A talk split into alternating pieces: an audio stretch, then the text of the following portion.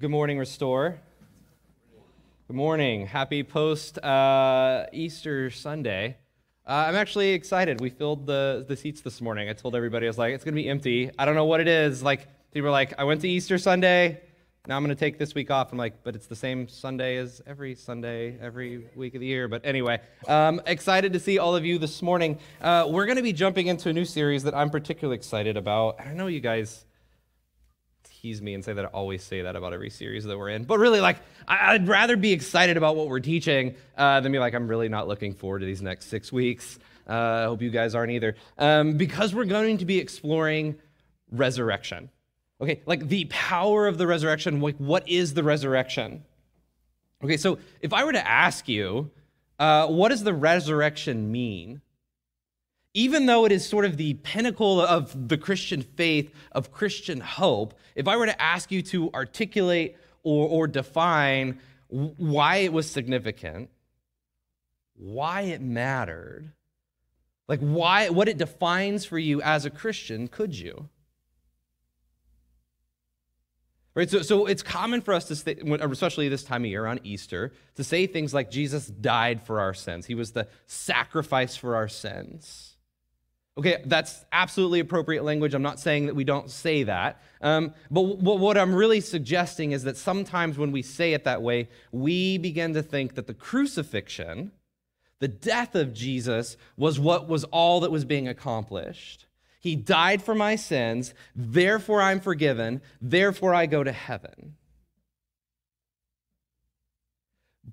But if he died for your sins, then why was resurrection even necessary?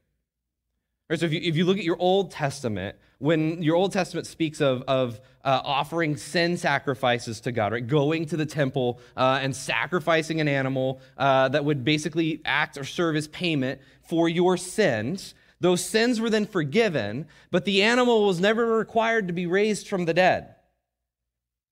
The transaction was over. And so resurrection means something more than just my sins have been paid for. We'll talk about this over the next six weeks. Um, but what I want to do is just in our minds this morning create some curiosity for us of why is resurrection actually significant? Uh, and then, two, what does that actually mean for me? Like, does, how does it change my hope? Because Paul, even in the midst of his worst, like lowest points in ministry, will say, if Jesus didn't raise from the dead, all of this is worthless. I'm wasting my time. You're wasting your time. None of this matters. He uses the words like, we ought to be pitied. Like, you ought to feel sorry for me if Jesus wasn't raised from the dead. And so for Paul, the resurrection played a central role in understanding his faith as a Christian. Like, but it was more than just like I intellectually, like theologically, I get what God did there. I didn't expect that, but I see it now. It was when my life is in shambles, I lean towards this. I hold to this. I cling to this. When I'm struggling to make sense of my life, I cling to this. I hold to this. When nothing goes the way I want in life or the way that I think it should in life, I cling to this. This provides something just more than an intellectual understanding. It was a foundation at which Paul built and endured his life. So, this morning, um, we're going to be in a couple of different texts all throughout your New Testament. Um, but this morning in particular, we're going to start uh, in the Gospel of John. Uh, we're going to be in John chapter 20. The words will be behind me on the screen.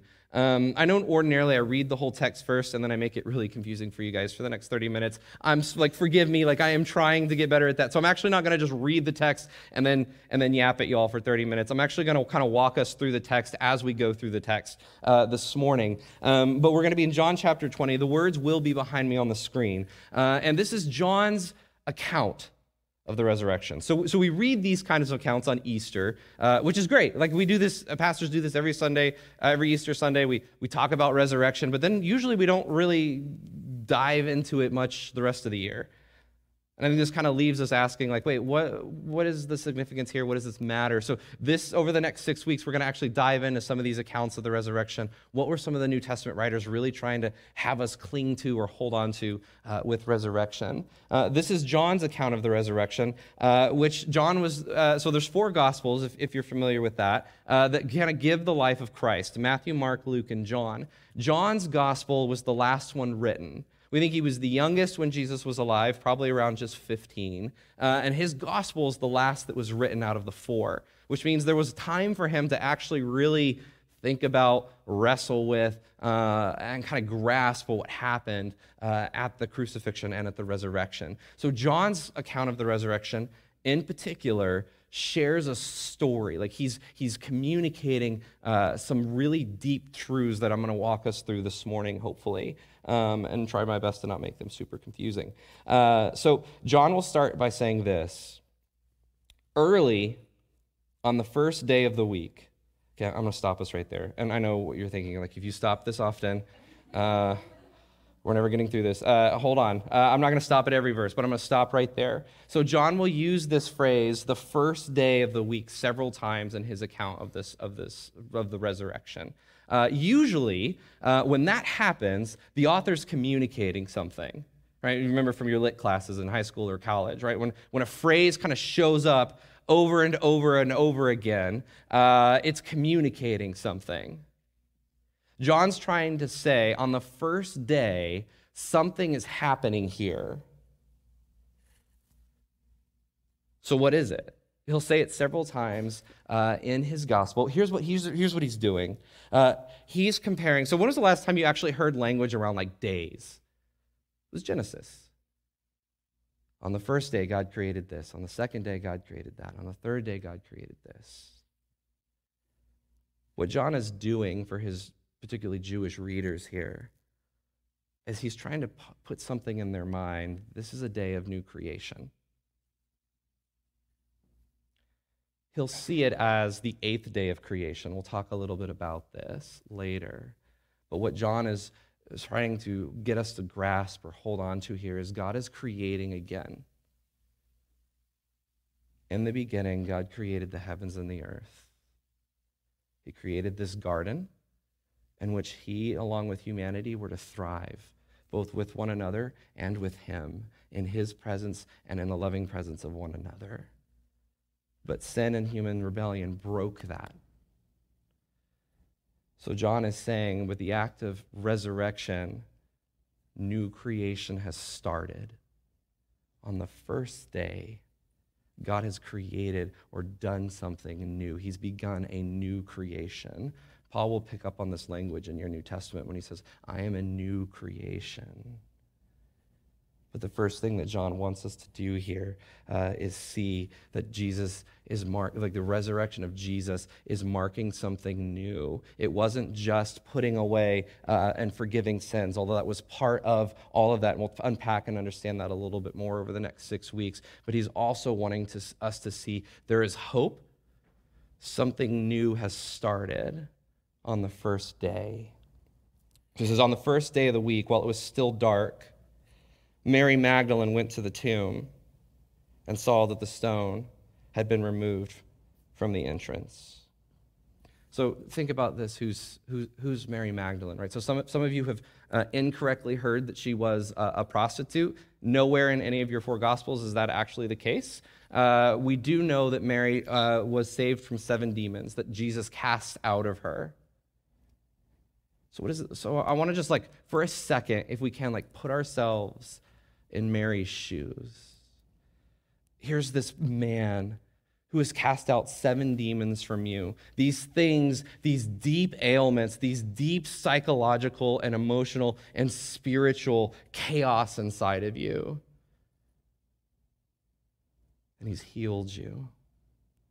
We know that she was probably one of the people who financed Jesus' ministry. So she sells and everything that she has, most likely, and follows him and finances him. She's followed him. He's this one who has come and saved her.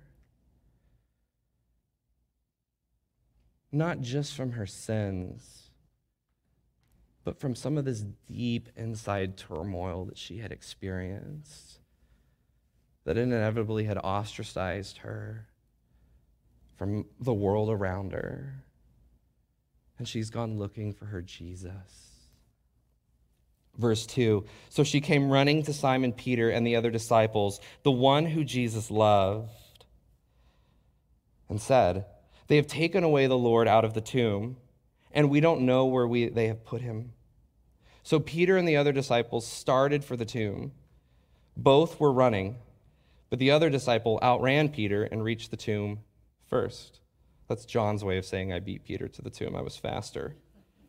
Um, they were they were most likely rivals. We kind of see that in the Gospels. I love some of the, like the human nature of it. John is young uh, and thoughtful and poetic. Right, his book is the most poetic out of the four. Peter was like a foot in the mouth kind of guy. Right, so like it just they were opposite ends of the spectrum at a party. They wouldn't have like really wanted to talk to one another, and so they kind of have this constant rivalry even in their Gospels. But he says, uh, "I I beat Peter to the tomb."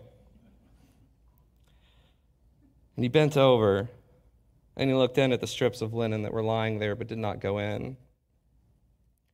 Then Simon Peter came along behind him and went straight into the tomb. He saw the strips of linen lying there, as well as the cloth that had been wrapped around Jesus' head. The cloth was still lying in its place, separate from the linen.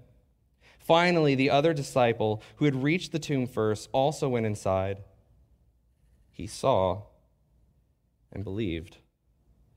They still did not understand from Scripture that Jesus was to rise from the dead. Then the disciples went back to where they were staying. Okay, so, so something interesting happens here. We, we see that uh, he, the disciple uh, John reaches the tomb, goes inside, and believes. Uh, verse 8. We don't actually really know what it was that he believed at this moment. It does, text doesn't tell us. It just says that he believed. Maybe she, he believed finally that the tomb was in fact empty, that someone had in fact had taken the body. We don't actually know. But what we do know is there's this spark of curiosity that starts in John. Maybe this is true. Right? So, because they had been hearing for years with Jesus that he was, in fact, going to be crucified and then raised from the dead, it's not like he hadn't cued them in on what was happening, and yet over and over and over they miss it. Supposing most of what Jesus was saying as spiritual, like spiritual metaphors. Jesus is dying and then he's going to be raised back up, kind of like a spiritual uh, reality of some kind. He's teaching us something spiritual, and if we can get spiritual enough and religious enough, uh, like we can kind of grasp all of it, and then all of a sudden there's a physical aspect to the resurrection. We'll talk about this more over the next couple of weeks, but what this tells us or what begins to show us is that the physical reality, our life, and the world around us matter. This is why, so back when I asked you, like, why did resurrection, why was it significant? Why is that important? This is because this is one of the reasons why it is bringing an emphasis or a value uh, into the physical world. This is why, as a church, we talk about racial injustice this is why the world around you matters. It wasn't just so that they could be forgiven and then go to heaven someday, kind of a spiritual uh, ascension into heaven. The physical world around them matters. Jesus comes back with a physical body, flesh and blood, like blood in his veins, neurons in his brain. And so we'll talk about this over. The, I'm, I'm general. I'm just kind of setting us up for what will be over the next six weeks. But I'm trying to help us, like, really ask in our mind, why is resurrection happening? Well, one of the things that we know about resurrection is we begin to see this physical reality. Our physical lives matter. This is why Paul will see a continuation of his life that he's living now with what comes next, not as two separate things. Paul sees eternity as now. Your eternity starts now. You're not waiting for heaven someday. Like, I got to duck and cover here. Let's just get through it so we can get to the good stuff. What, create, what resurrection begins to show us is that the physical here and now matters. And it is very much connected to eternity now. Your Bible will use all kind of metaphors like a new heaven and a new earth being joined together. We often think uh, of things as just kind of purely spiritual, and I'm afraid when we do that, we miss both the significance and the beauty of what's happening here. We also can inadvertently begin to devalue our world because everything becomes about where's the spiritual journey leading. It's out there somewhere. I don't understand it, but that's where I'm going. That's where I've got to get to. And when Jesus comes back with a physical body, is raised with a physical body, it begins to reverse some of the things that they had been thinking were just purely spiritual and begins to uh, show them the physical actually matters. So, so Mary, uh, starting in verse 11, now Mary stood outside the tomb crying. And as she wept, she bent over to look into the tomb. And she saw two angels in white seated where Jesus' body had been one at the head and the other at the foot. They asked her, Woman, why are you crying? They've taken my Lord away, she said and I don't know where they have put him. At this, she turned around and saw Jesus standing there, but she did not realize that it was Jesus. And he asked her, Woman, why are you crying? Who is it you're looking for? Thinking he was the gardener, she said, Sir, if you've carried him away, tell me where you've put him, and I will get him. Okay, so, a couple of things here. One, um, I actually think you just witnessed a little humor uh, from God here. Uh, she, she's crying. Jesus walks up and says, Why are you crying? He knows why she's crying. Who are you looking for? He knows who she's looking for. There's this almost playfulness of like, I'm to show you, Mary. Hang on. Here I am. And as you can imagine Mary's grief in this moment, here's this person who she had set her life right, who's now like everything has happened opposite of what she thought. And in this moment, there's about to be a great reversal. Okay, so I want you to think for a second. John keeps telling us we're in a garden, I'm in a garden, I'm in a garden. He does this intentionally, he does this for the last couple of chapters. When was the last time that humanity was in a garden with God? The last time humanity was in a garden from God, God went looking for them and they hid. Now they're looking for God and he shows them where he is. It's cueing us that a great reversal has just started. Okay, so, so, so this is where um, I, uh, I want us to not sell ourselves, sell ourselves short. Um, when, when we think of, of the love that God has for us and the life that He has for us, we tend to think purely as, as sort of more like accommodating or tolerating. He forgives me and puts up with me until I can hopefully make the cut and get into heaven. But what John's painting this picture of creation is things are reversing now. Humanity rebelled against God and hid from him in a garden. Now, after the crucifixion, God's in a garden with humanity once again, and they're searching for him. Your life, the love that God has for you, is so much more than just the forgiveness of your sins. I'm not saying it doesn't include the forgiveness of your sins. Don't hear me say what I'm not saying this morning. But there's an intention of reversal. It's not just to forgive you of your sins, it's to begin to put back the brokenness that led you to those sins in the first place.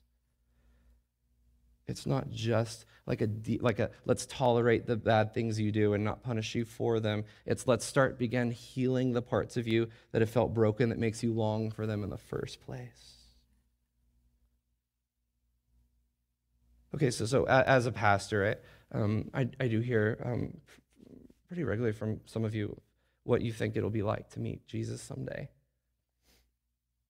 And can I just say that none of the accounts that I've ever heard ever sound anything like this? Most of them are, are littered with shame and will he let me in? What's it going to look like? And here, all of a sudden, there's a little bit of this playfulness, this tenderness.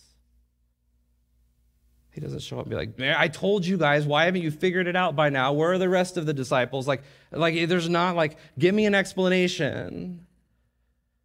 There's tenderness.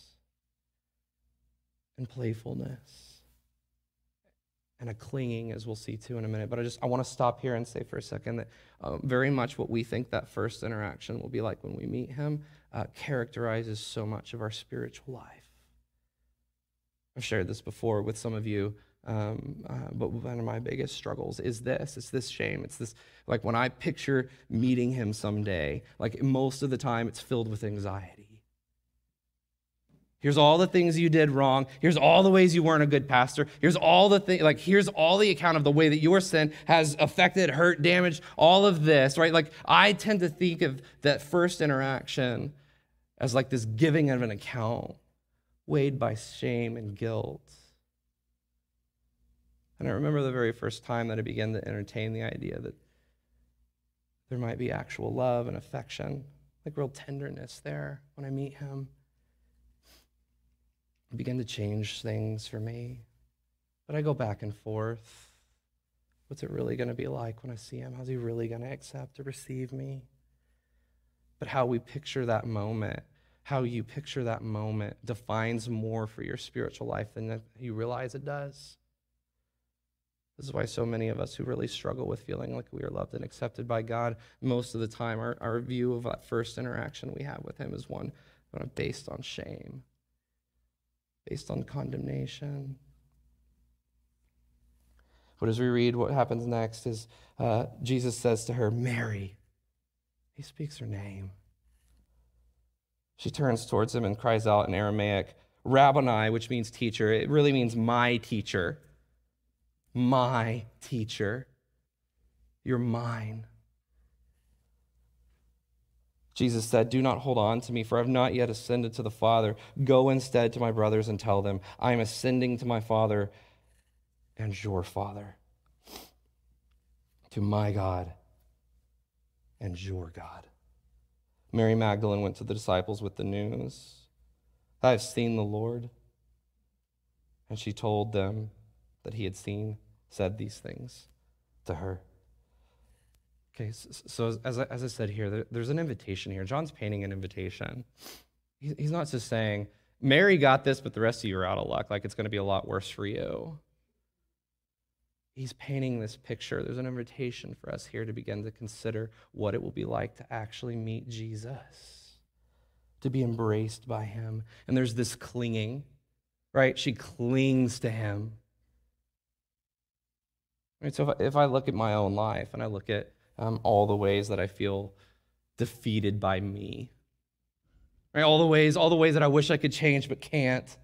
All the struggles that I have but don't go away, all the compulsions I have that don't get seem to get fixed, right? If you look at your life, all the shame that you carry that never seems to go away, that anxiety that you carry that doesn't seem to get fixed. All these rough parts of us that we sometimes feel defeated by unable to see changed. John is inviting us here to begin picturing that change as happening in the embrace of Jesus. Those rough edges that don't seem to work themselves out no matter how much you try. John's inviting us to begin to see new creation as a great reversal that starts with this clinging to Jesus. Starting in verse 9, and moving on in verse 19. Uh, I'm sorry, verse 18. Uh, sorry, verse 19. And then on that evening, John says again of that first day of the week, when the disciples were together with the doors locked for fear of the Jewish leaders, Jesus came and stood among them and said, Please, peace be with you. And after he said this, he showed him his hands and his side. The disciples were overjoyed when they saw the Lord. Again, Jesus said, Peace be with you. As the Father has sent me, I am sending you. And with that, he breathed on them and said, Receive the Holy Spirit. For if you forgive anyone's sins, their sins are forgiven. If you do not forgive them, they are not forgiven. Okay, so um, much debate has happened around these two words, depending on your background Catholic, how, how you might have seen uh, priest and confession and all of this, right? There's this was that saying that like literally, if I don't know, you guys come after the service, and you're like, hey, this is what I did this week. I'm like, you're not forgiven. Does that mean like you're not? Right? Like what is, what is it like that he's doing here? Uh, so I, I want to say one thing. One, I don't think that uh, I think it's a mistake to interpret these words literal to where like each of us holds the power uh, to forgive sins because Jesus makes that clear. Only God forgives sins. Uh, but here's what I here's here's the language that he's using here. It's temple language. Okay, where, where was the temple? The temple had two primary functions. It had a bunch, but there were two primary ones, I would say. One, it was the presence of God. It was where you would go to be in the presence of God. Two, it was where you would go to be forgiven of sins. Right? You would bring your sacrifice to the temple, the priest would sacrifice, and you would be forgiven. You would leave, you would leave out of the presence of God uh, and go about your day. It's temple language. What Jesus has just said to his disciples is, You are now the temple. Okay, so I, know that sometimes uh, none of you guys ever do this. Uh, I get written off as sort of like uh, kumbaya, especially when I say things like, you are the loving presence of the living God to one another, or like God is a friend who speaks to us through our friends. Like, I know it sounds like, uh, like I just, like those are things I came up with, but they're deeply rooted uh, in the theology in the text here. Jesus is just saying, You are the loving, living presence. That was a bird. I think he's okay. Uh, um, we can edit that out of the live stream, right? Like animal cruelty. That's, that wasn't our intention. Um, what Jesus is really saying is here is, You are now my presence to the world. You are now the temple. Right? This is this breathing on him which is this like giving of the Holy Spirit. They are now the loving presence of the living God for the people around them. They will know and experience and encounter God through them. This is gifting of the Spirit. And so when we, when we think of, of all of the clinging that's happened in this text, Mary clinging to Jesus, Jesus showing up to the disciples and breathing on him,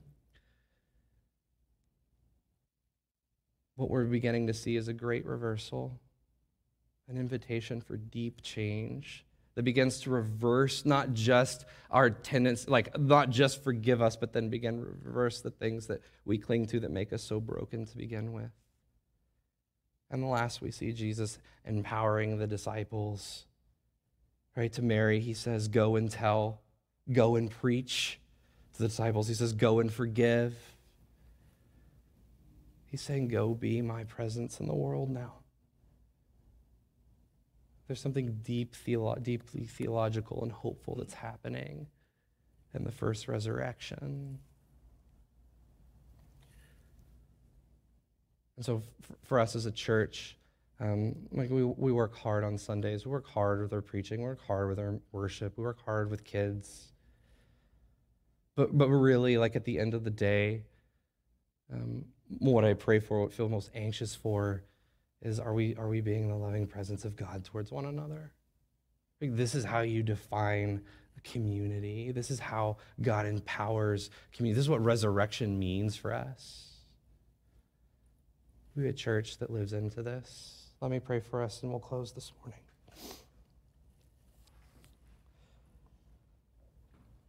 And Father, I um, gotta admit how um, short I am when it comes to this kind of life that you're calling. I spend most of my life um, imagining how shameful or regretful it will be to encounter you. I spend most of my life still trying to work out rough edges. I'm going to admit how difficult it is to actually change to see deep change, reversal, transformation. So, Father, would you help me? Would you have mercy on me? Would you have mercy on us as a church? Father, as we begin to see ourselves uh, as part of the resurrection story, um, would you help us? We need you. Help us to cling to you. We love you. And just show us how to love one another. We pray all of these things in your name. Amen.